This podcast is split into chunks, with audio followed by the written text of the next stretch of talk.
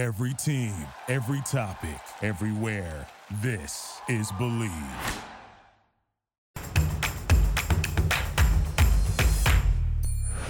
Hello, everybody, and welcome into episode 8 of The History of, presented by the Bleav Podcast Network.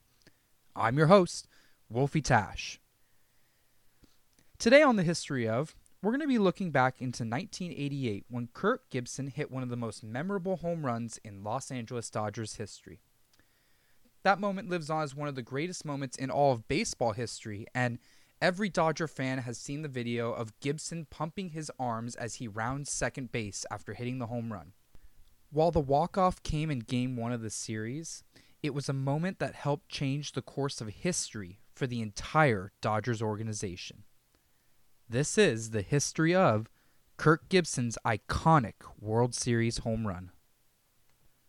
The Los Angeles Dodgers were coming off a year that saw them finish with a record of 79 and 83, 17 games back of their division rivals, the San Francisco Giants, and missing the playoffs for the second consecutive year. Coming into the 1988 season, the team had been predicted to finish fourth again and miss the playoffs. However, General Manager Fred Claire and manager Tommy Lasorda knew something had to change if the Dodgers wanted to get back on top. While the team was able to acquire shortstop Alfredo Griffin along with two relievers, their biggest acquisition came on January 29, 1988, when the team signed free agent outfielder Kirk Gibson.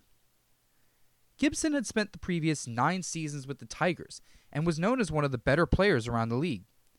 He was coming off of four consecutive seasons with a 20 20, meaning 20 home runs and 20 stolen bases, and helped the Tigers capture the 1984 World Series title.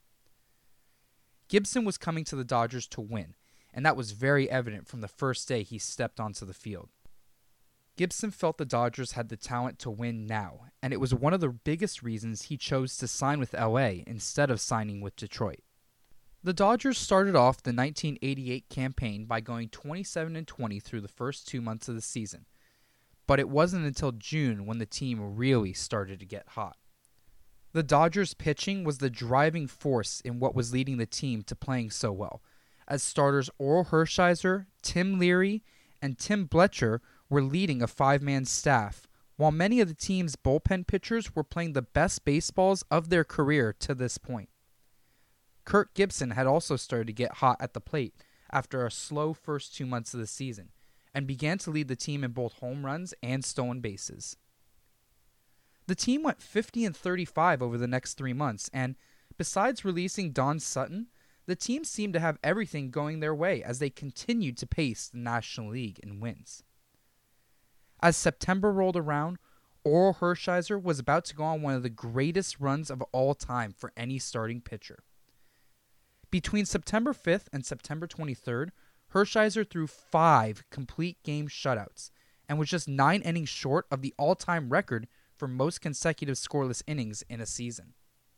Just one day after clinching the division title and making it into the playoffs, Hershiser would break that record by throwing 10 shutout innings in a win versus the San Diego Padres. At the same time, Kirk Gibson was finishing up a season that saw him reach the 2020 plateau for the fifth consecutive year, leading the team in runs, hits, and home runs. At the end of the year, the Dodgers finished with a 94 and 67 record to win the NL West. Orel Hershiser was named the National League Cy Young winner, going 23 and 8 with a 2.26 ERA and tossing 15 complete games, while Kirk Gibson took home the Silver Slugger Award and the National League Most Valuable Player Award, hitting 290 with 25 home runs, 76 RBIs, and 31 stolen bases. However, the team was up against a very tough task in the National League Championship Series, as they were taking on the New York Mets, a team that finished 162 and a team that had beaten the Dodgers 10 out of 11 times during the regular season. However, thanks to a fantastic series from both Gibson and National League Championship Series MVP Orel Hershiser, the Dodgers would upset the Mets in seven games, capped by a complete game shutout in Game 7 from Hershiser. However, the series took quite a toll on the Dodgers as Gibson would injure his knee during Game 7, sliding into second base and not return for the rest of the game. Coming into that 1988 World Series, the Dodgers were heavy underdogs against the powerhouse Oakland Athletics. The A's had finished the season with an MLB best 104 wins and had just swept the Boston Red Sox in the American League Championship Series. Jose Canseco and Mark McGwire combined for 76 home runs and 223 RBIs on the season. A's manager Tony La Russa was named Manager of the Year, and Dennis Eckersley led the AL in saves with 45, finished second in the AL Cy Young voting, and finished fifth in the AL MVP voting. To make things worse for the Dodgers, just days before Game 1 of the World Series, the team found out that Gibson's injuries were going to prevent him from playing in Game 1 of the World Series, and could even cost him the entire series altogether if his knees did not respond to the treatment. Plus, the Dodgers could not use Orel Hershiser in Game 1 due to his workload from the previous series, and had no choice but to send rookie Tim Belcher to the mound to start Game 1 of the World Series.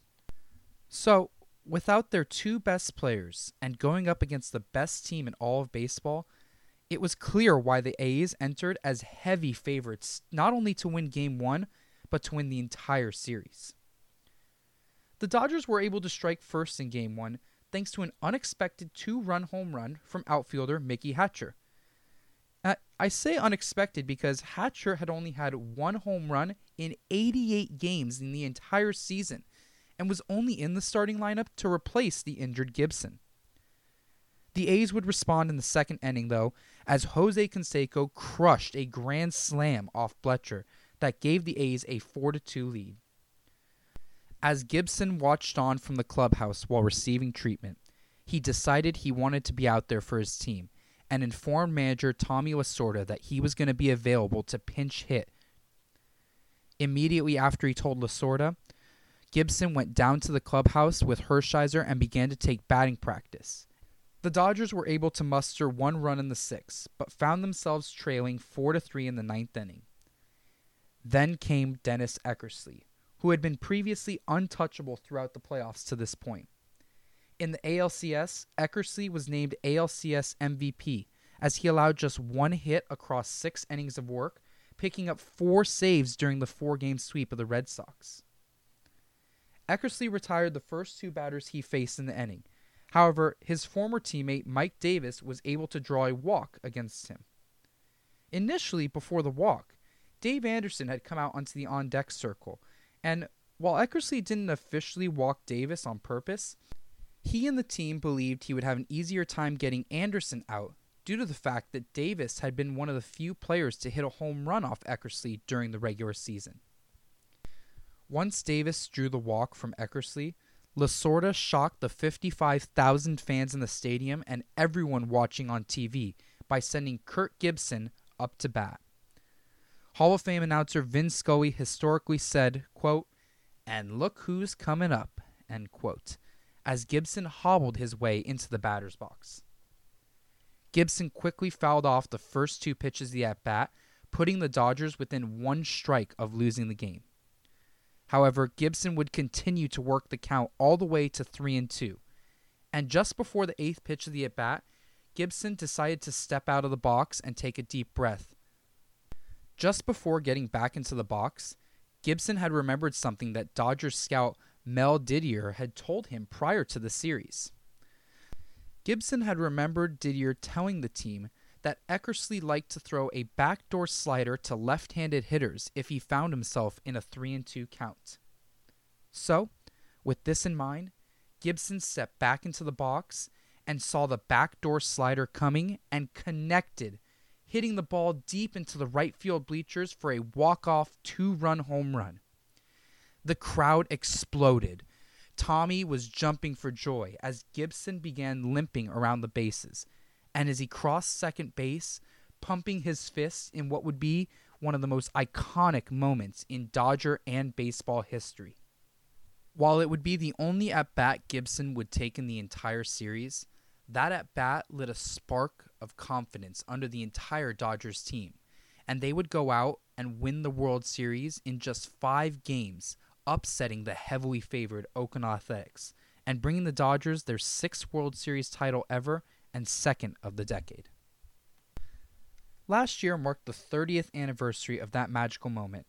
However, today's Dodger fans are still waiting for their moment to be able to celebrate a world championship. The team has come closer than they have in the past 30 years during the last two seasons. However, they have come up short in both the 2017 and 2018 World Series. But if you were to ask me today how I feel about this year's Dodger team, I'd tell you they feel different from those past two teams that lost the World Series. They carry themselves differently, they go about their work differently. They seem more focused than ever, now knowing what it tastes like to be on the grandest stage of them all and having to walk away empty handed two consecutive years. So, hopefully, for Dodger fans out there, this team will be able to seal the deal this year and do what Gibson, Hershiser, and the rest of the 1988 team was able to do, and that is bring a World Series title back to the city of Los Angeles. Thank you all so much for listening today. Be sure to check out the next episode of The History of coming soon, and check out the Bleav Podcast Network for other great sports podcasts like this one. I'm Wolfie Tash, and you've been listening to The History of on the Bleav Podcast Network, LA's number one home for sports podcasts.